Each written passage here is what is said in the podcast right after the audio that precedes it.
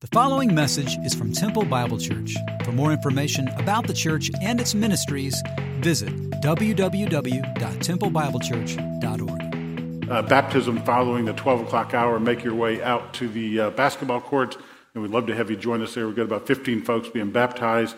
Uh, they'll give a brief word of testimony, and then we'll celebrate their, their faith in the Savior as they proclaim it publicly to each of us. We have spent the month of August looking at a mini series I've entitled Then and Now.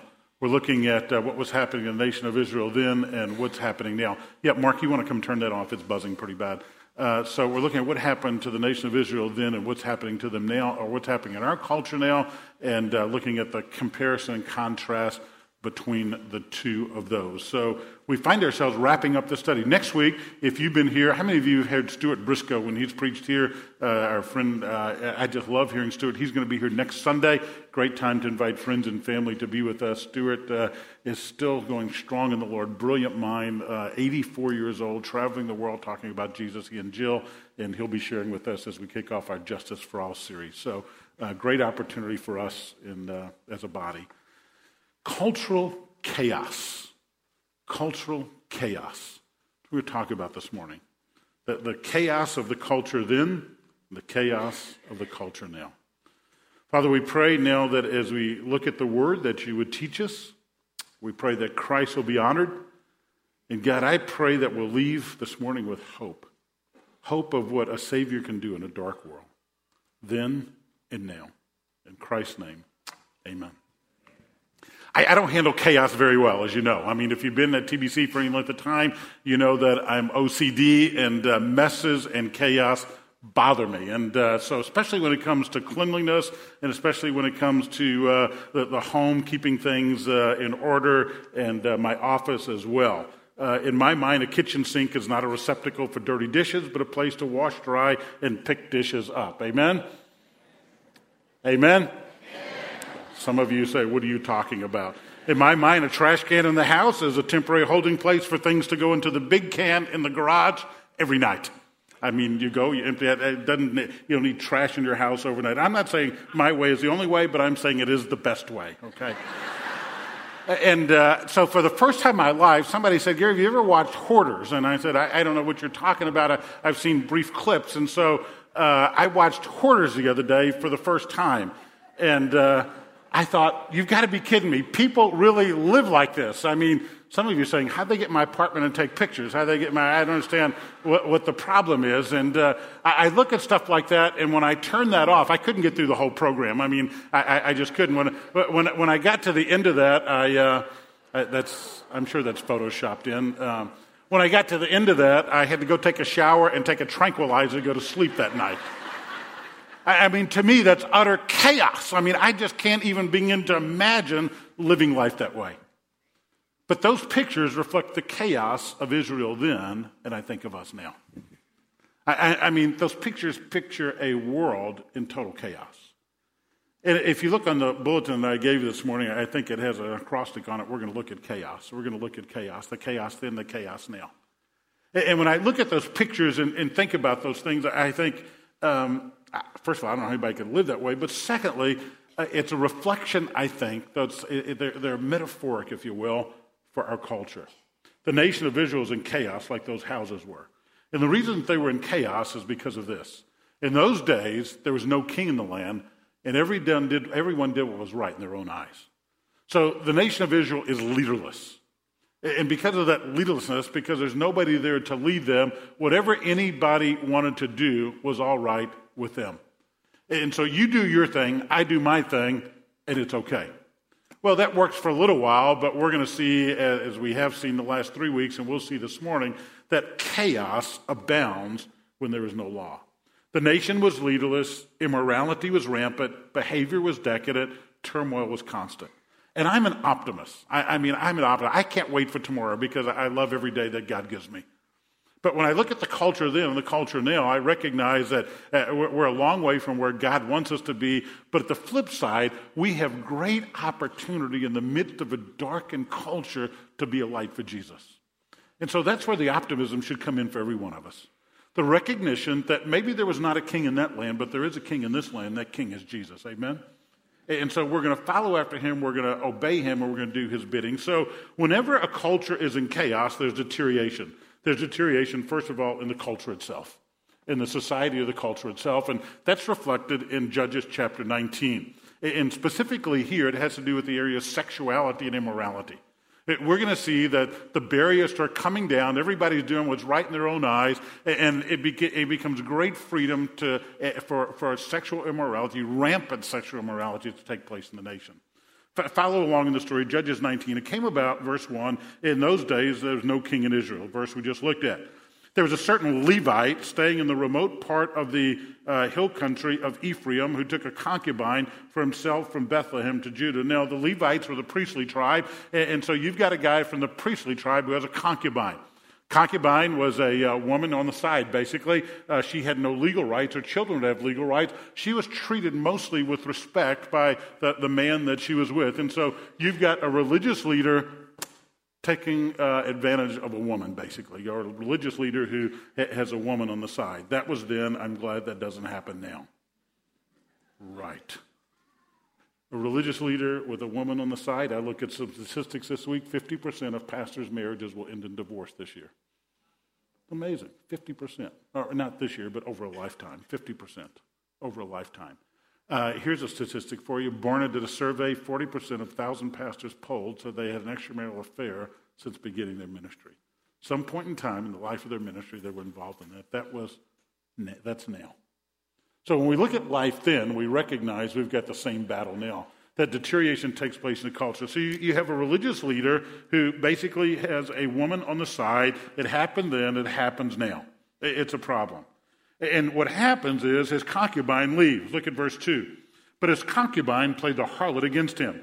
And she went away from him to her father's house in Bethlehem. So this guy has a concubine. That is, it's a woman who is part of the household, treated with respect, would have children, the children be heirs, but she herself had no legal rights. And so you've got this lady, and she takes off. She plays a harlot. She goes back to her daddy's house. Then her husband went after her, verse 3. And he began to speak tenderly to her in order to bring her back, taking with him a servant and a couple of donkeys. So he, brought, he would goes to the father in law's house and he wants to woo his concubine back. He cares for her, he must love her, he's willing, in spite of her unfaithfulness, to bring her back home. So that's the scenario. He goes to father in law's house. He wants to bring his, uh, his concubine home, his wayward uh, woman, back to the fold. So the father in law asks him to stay, and he asks him to stay, and uh, he has him for several days. Verse 8 of chapter 19 On the fifth day, he arose to go early in the morning. So he is now at his in law's house for five days. Nothing's happened. There's not an agreement yet, but now the father in law has finally said, You can take my daughter back with you. So they're going to head back to the peace and security of the home. And so after five days, they get up, they're headed back home. So you have the scenario. Father in law exercises ancient Near Eastern hospitality, insists that his son in law stays there. He sticks around for five days, and now it's time for him to go back home. You're thinking, what does this guy do? I mean, well, he's a religious leader, so you know, he only worked weekends, so he had to get back for the next weekend, right? That's what they told me when I took this job. In fact, when they hired me, the search committee said, Pastor Gary, uh, we're going to give you three weeks vacation from the beginning. If, if, if you're good, you're going to need it. If you're not good, we're going to need it. And, and, so this guy goes back. He's got, he's got his concubine. It's a couple of days' journey. So uh, on the way back, he decides to stop in this town of Gibeah. And if you drop down to verse 15, they turned aside in order to enter and lodge in Gibeah. Well, if you're going to lodge in a city in the ancient Near East, back at that time, uh, there were no Motel 6s that left the light on for you. There was no Holiday Inn Express. There was not a Hilton. There was not a Hyatt. It usually stayed in someone's home. Sometimes there would be inns, sometimes not. And so basically, what happened, you go to the center of town, and there somebody might have a bed and breakfast, or what we would call a bed and breakfast today, and they would go and they would take you in. Uh, maybe they would give you a place to stay, maybe they would charge you, but it's where you found people. Ancient Near Eastern hospitality be extended to the people in the center of town without a place to stay. And so they go there, verse 15, and they enter and they sit in the open square, but no one takes them in to spend the night. There's nobody there to offer them to come to the night. None of the people at Gibeah offered hospitality as they should have done. So there's, an, there's a guy from Ephraim, a, a, different place. It's in the hill country. Verse 16, there was a man from the hill country of Ephraim. That's a little west of Fredericksburg, by the way. And he was staying in Gibeah, but the men of the place were Benjamites. So Gibeah is where the tribe of Benjamin is from. These guys are Benjamites. So we've got the players. We've got a man who's headed back to his home with his concubine. He's going to spend the night in Gibeah, which is in the land of the Benjamites. Nobody takes him in. So there's a guy who's doing itinerant work there. He's from Ephraim. He's an older man. And he comes to him and says, Where are you going? Where are you from? And he said, Well, we're passing from Bethlehem to the remote part of the hill country of Ephraim. And I, I'm from there. And I went to Bethlehem. And now I'm going to the house, and no one will take me into their house. I have straw for my donkeys. I've got bread and wine for me and my maidservant and the young man. So we don't lack anything. We just need a place to stay. And so he invites them in. Verse 21 He took them into his house and gave donkeys and fodder, and they washed their feet and ate and drank. And if we could stop it there, we'd have a great lesson in hospitality. We would say, even though the people of Gibeah were inhospitable, we have a gentleman who took them in and he showed hospitality. We make some points on that and the importance of being hospitable in the midst of a dark culture, importance of having people in your home, et cetera, et cetera. But the story does not stop there. The story takes a slide into decadence. The story takes a slide into chaos. Watch what happens. I mean, Jerry Springer couldn't make this up. I mean, it, it gets absolutely awful. Verse 22 While they were making merry, the men of the city, certain worthless fellows, surrounded the house, pounded on the door. They spoke to the owner of the house, the old man. They said, Bring out the man who came into your house that we may have relationship with him. What? Bring out the man who showed up at your house and they're pounding on his door so we can have a relationship with him. These are men looking for a man. And he goes on. The man, the owner of the house, verse 23, went out to them and said, No, my fellows, please do not act so wickedly since the man has come into my house. Don't commit this act of folly. In fact, here's my virgin daughter, and here is his concubine. Please let me bring them out that you may ravish them. And that's not ravish in a good way. That you may ravish them and do to them whatever you wish. You talk about chaos. You talk about a culture going south and deteriorating. Here it is men seeking after men, a father offering his daughter, a man offering his wife. And you're thinking, what kind of world is that?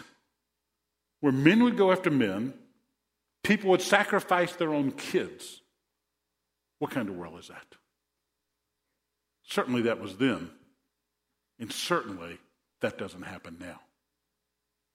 Right. Right. I mean, when we read through this, our hearts skip a beat when we think about our culture and our society and what's happening. You see, my friends, when anything goes, everything goes. When anything, when there's no king in the land, everybody does what's right in their own eyes. When, when anything goes, then everything goes and everything's okay, and why stand against it? By the way, jot, in your notes, jot in your notes, uh, Genesis chapter 19, take a look at it a little later. Same scenario happens in a city called Sodom. Remember Sodom and Gomorrah? You get those names? The, the guy in Sodom was a guy named Lot. You remember that?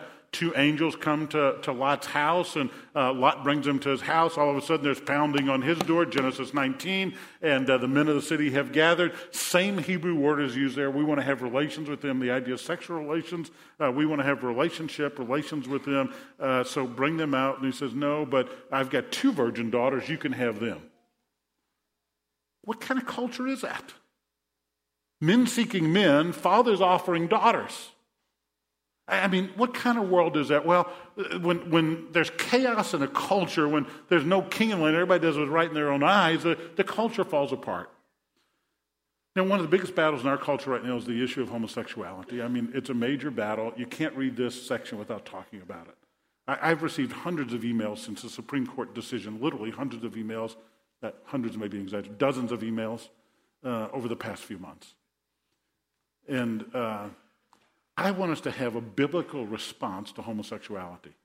I want us to understand what the Word talks about, not what man talks about, not what the Supreme Court talks about, not what culture talks about, but what the Bible talks about. So, in the Scriptures, let me just give you four brief points. God created marriage to be between a man and a woman.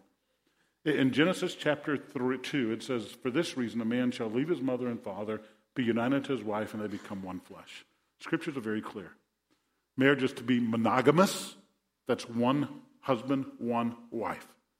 Marriage is to be heterosexual between a man and a woman. Marriage is to be for a lifetime. When we begin to violate God's commands, and here's the reality we will scream and holler about homosexuality. What about the other two parts? Monogamy and for a lifetime. So we need to make sure we're consistent in our theology here. We need to make sure we're consistent in our teaching here. So, first point is marriage between a man and a woman. Secondly, homosexuality is sin and prohibited by God. And you say, Gary, that's a pretty bold statement.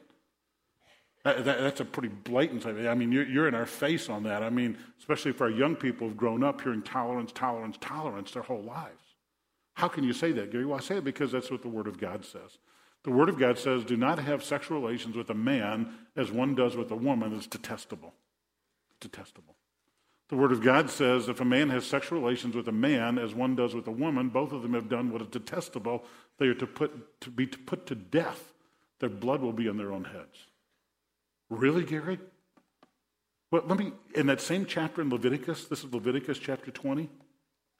Let me read to you something earlier in that chapter. See, we read this, and some of us on the inside, you're not going to do it here, but on the inside, we're saying, yeah, that's good. Uh, let me read this to you. Same chapter, verse 10. If there's a man who commits adultery with another man's wife, one who commits adultery with his friend's wife, the adulterer and the adulteress shall be put to death. Amen? Not a lot of amens on that one, huh? And some of you say, man, I'm glad we're not under the law anymore. I, am glad we don't have to, I, I'm glad we're not as well. But here's the reality. If we're going to do our theology correctly, we have to recognize sin is sin, and there's no sin greater than any other sin. And so we're quick to scream out against this sin, but what about screaming out against the other sin? And so uh, we need balance here. We need theological balance. Um, any, as with any sin, homosexuality can be overcome. Uh, we have several folks in our body who are involved in the gay lifestyle for a number of years, who've come out of that lifestyle to either be asexual or heterosexual.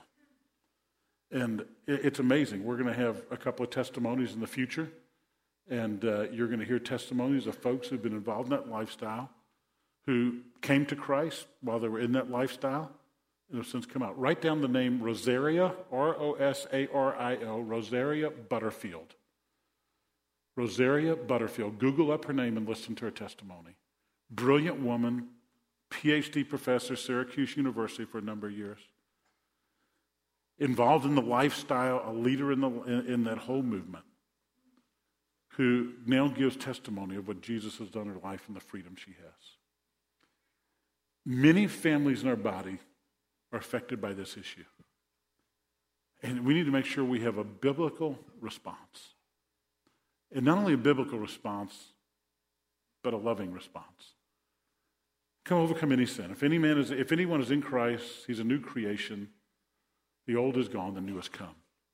No matter your sin, the area of sexuality, the area of finance, the area of gluttony, the area of anger, the area of you name it, you can become a new creature in Christ and get rid of the old stuff. Paul puts it this way in Romans 6 Do not let sin reign in your body so you obey its evil desires.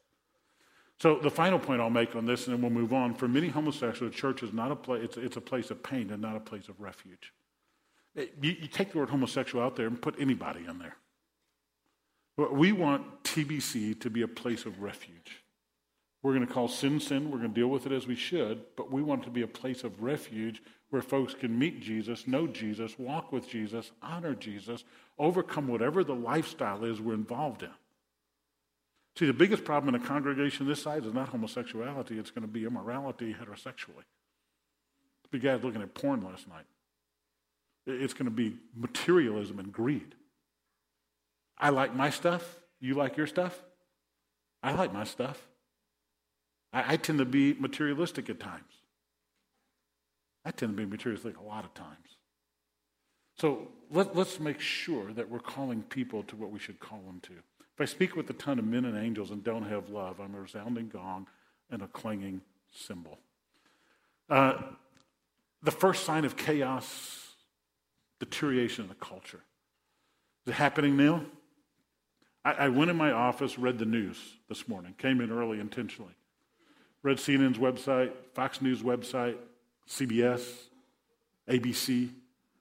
We live in a society called chaos. Police officer filling his car up in Houston, just murdered on the spot. Chaos. A culture gone crazy. And we recognize this was happening then, and it's also happening now. Uh, well, it gets worse. You want to know what happens? Look at this story. I mean, it's almost. Uh, Dave Tate in our taught judges in our high school department last year. He said when he came to Judges chapter 19, in the midst of reading the story, he just stopped because he couldn't read it anymore. He said it was so vile and so crass that he couldn't read it anymore. So, what happens? We pick up the story in Judges 19, beginning in verse 24. Here's my virgin daughter. Here's his concubine. Ravish them. Don't take this man. So in verse 25, they wouldn't listen to him. So they seized the concubine. They brought her out. They raped her and abused her all night until morning. And then they let her go at the approach of dawn. So he sends the concubine out, and she is raped by all these men.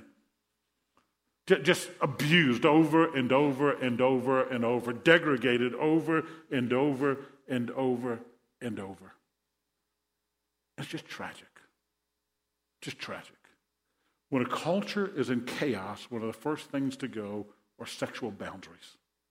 And that's what Judges shows us. Happening then, it's happening now. Well, you move on. The, the next thing that, that, that is lost is the home. We don't have to speak much about that. We, we see what's happening here, but let me just bring out to you the evidence here is a man who's giving up his concubine, so it's like a husband giving up his wife, or a father who's giving up his daughter. Eh, you know, that, that was then. Now, it, it takes place as well. Uh, uh, families giving up kids. I mean, it, here, look at these stats. These are stats on child abuse. Approximately five children die every day because of child abuse. Some of you have worked in ERs. Some of you have worked and seen this firsthand. The tragedy of this. Um, one out of three girls in America, this is America only, one out of five boys will be sexually abused before they reach age 18. As you know, Bev has recently written a book. NavPress will publish it next year. It has to do with abuse she experienced when she was a young girl. She speaks in conferences. Women line up to talk to her after those conferences. Because one in every three girls and one in every five boys will be abused before they reach age 18. What a heartbreak. Some of you were there. My dear wife was there. Breaks your heart. Just breaks your heart. 90% of sexual abuse of children are known, the perpetrator is known to them. 70% almost are abused by a family member mom or dad, a grandparent, an aunt, an uncle. I mean, it just breaks your heart. It's a culture in chaos. In 2012, 82% of child abuse perpetrators, those who did the abusing, were between 18 and 44. 40% were 25 to 34 years old. 14% of all men, 30% of all, 36% of all women, this is America, in prison were abused as children. I think those stats are very low. Some of our dear friends here in prison ministry can tell you I, I mean, those stats are low. See, what happens is when a culture begins to deteriorate, the home goes. And here's a guy saying, Take my daughter. Why don't you let him take your life? Isn't that what a real man does? Doesn't a real man stand up for his family and say, Hey, you can't have not only this guy, but you can't have the women in this house as well? God bless men who are willing to stand up for their families. Some of you ladies have a man you know that will protect you to his death. Hey, if he's here with you right now, why don't you put your arm around him and thank God for him? Hey, you've got men here. I love seeing that. Would reach over and kissing them right now. Go ahead and do it. Some of you haven't kissed in church since you got married. I mean, you do. You have a man sitting next to you who will go to the stake for you. You're blessed. You've got a mama. She, she's like a mama bear. Somebody touches her cubs, God help them. Because that mama's going to do everything she can to protect her kids. There are a group of men who were fishing in Alaska. Patrick Morley tells this story. And they had gone in by pontoon plane. They fished all day. The plane got ready to take off at night. Unbeknownst to them, the plane had taken on too much water in one of the pontoons that had a hole in it. When they got ready to take off, the plane went down. It crashed. There were three men, and one of the men had his 12 year old son with him, and they jumped into the icy water to head for the shore. The water was cold, the riptide was strong. The, the three men were going to make it to the shore, but they heard the 12 year old boy calling as the tide was taking him out. His father, who was close to the shore, thinking his son was right behind him, recognized what happened was happening. And he turned around, went to his son, put his arms around him. The last time the two friends saw the man and his son as they were taken out to sea. That's what God's called us to do. That's what our Savior's done for us. But when a culture goes to chaos, the womb becomes the most dangerous place in America. When a culture goes into chaos, stuff like this happens. I mean, both my son and son in law physicians.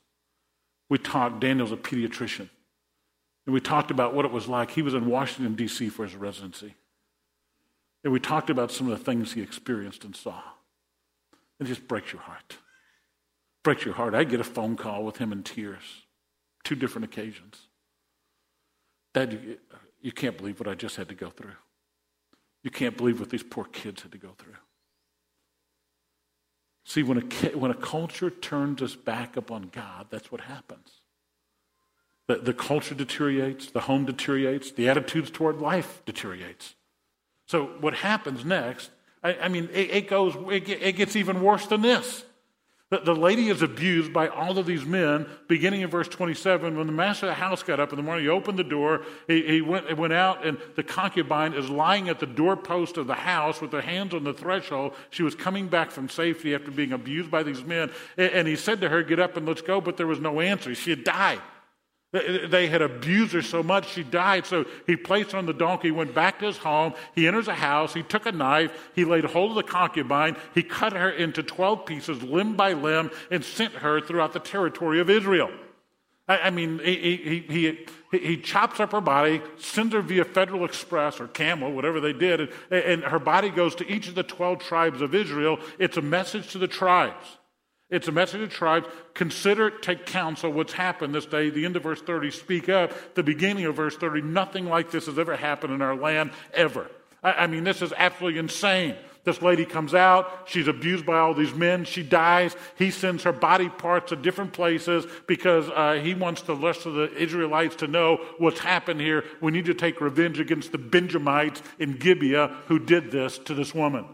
And so her body parts are shipped off. There's a council among the, the, the, the tribes of Israel. And you see the cheap value of life when a culture goes south. And you see it in this chapter. Because what happens is there's killings all over the place. I mean, one woman dies, but now almost a whole nation's going to be destroyed. It happens over and over and over again. I mean, she's dead. The value of life is cheap. So you go to chapter 20, you drop down to verse 21. The Gibeonites are fighting the other 11 tribes of Israel, the Benjamites rather. So in verse 21, the sons of Benjamin came out of Gibeah and fell to the ground, and they, 22,000 men of Israel. So out of the 11 tribes, 22,000 men die. And then you go to verse 25, the next day, 18,000 men die. And then you drop all the way down to verse 44, 18,000 men of Benjamin fell. And then there's 5,000 in the next verse, and 2,000 in the next verse, and uh, 25,000 men. And, and now they're down. Look at verse 47. But 600 men were spared. So you've got this whole tribe, the Benjamites. They are the ones who were guilty. And all of a sudden, life is cheap. We're just going to kill them all. We get rid of all of them. And so there are 600 men left out of over 25,000. Dead bodies, corpses everywhere. As you know, we have a sister church in Rwanda. I've been privileged to go to Rwanda. Several of you have. I've been there several times. And, you know, when folks there begin to relive the killings and you watch them tear up and you watch them share their experiences and the great pain they've been through, it, it just tears at your heart. Over a million people killed in the first four months of the killings that began in April of 1994. 90% died by machete. Neighbor against neighbor, friend against friend, colleague against colleague, family against family. We're saying, how can that happen? Uh, we look at this and say, well, these were uneducated people living back then. And we say, it just happened in the 1990s. In the 1940s, 11 million Jews massacred in concentration camps. And, and, and we look around our world and you look at the newspaper. And I, I looked and I counted seven different episodes this morning on the news, seven different episodes of people being murdered last night. I know more than that happened. That's just the ones I saw in the headlines. It happened then, it's happening now. There's no king in the land. Everybody does what's right in their own eyes. You live in chaos. Culture goes south, the home goes south, the value of life goes south. And you kill a whole tribe. And in my mind, I'm thinking, who's going to stand up and say, enough, stop, alto, alto, stop? In different times, there were different men who did these things. I mean, the, I went backwards, I'm sorry. There are different men who did these things. This is a guy named Athanasius. Athanasius was brought before an emperor named Theodotus, and Theodotus said, Do you not know that you stand against the world? He was standing up for the deity of Jesus against all these false teachers of teaching, teaching Jesus is not God. Athanasius' response to Theodotus, the, the emperor, was, Then I shall stand against the world. Then there's this guy named Polycarp. Polycarp was the bishop of Alexandria. Polycarp was going to be exiled, was going to be killed, burned at the stake, because he would not recant of his faith in Jesus. And so a different emperor, or, proconsul rather, a governor, brought him in and it said, you, you will die uh, in the fire. You know what Polycarp's response was? Here's his response. Let me read it to you so I don't get it wrong. He turned to the governor, and these were his words. He said, The fire you threaten me with burns for an hour, but then it's quenched. But the fire you will experience will be everlasting. Whew. Hey, Gov, you want to talk? Let's talk. It'll take an hour to burn me up, but if you don't repent, you spend eternity burning. Then there's uh, Tim Cart, uh, Tim Cartwright, Peter Cartwright. Looks like Tim, doesn't it? Yep, look at that smile. Philadelphia boy, too, probably. Tim, Tim's our junior high pastor, if you're new here. Uh, Peter Cartwright, one of my favorite stories in American history. Peter Cartwright is pastoring a Lord's church. He's speaking uh, as he's on his way. There's these pulpits that you kind of walk up, you know, spiral pulpit. As he's walking up, Deacon pulls on his coat and says, uh, Pastor Cartwright, uh, guard your words I, because President Jackson is here, Andrew Jackson. Peter Cartwright mounts a pulpit. These are his words. I understand President Jackson is here. President Jackson we welcome you. I've been requested to guard my remarks. I have this to say. President Jackson, if you do not repent of your sins, you'll go to hell like everyone else. I bet he voted for the other party next time.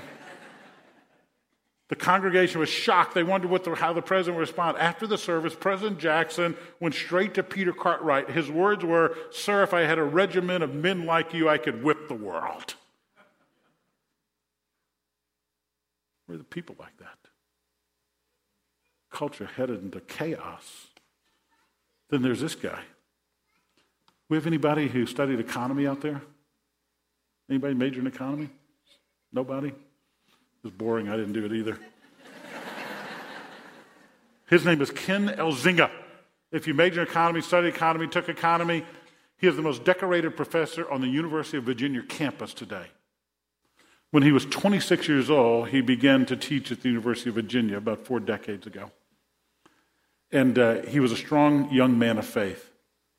A fellow tenured professor knew of his faith and said, I advise you, if you want to be tenured, if you want to stay on this track, keep your faith to yourself. He was horrified about a week later when he had agreed to speak for a campus crusade gathering. Uh, I'm sorry, a gathering of navigators, a, a, a campus organization.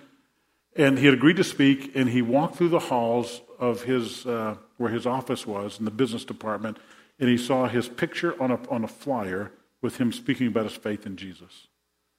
As he walked through campus, he saw several of those. In his mind is other professor saying, You won't be tenured.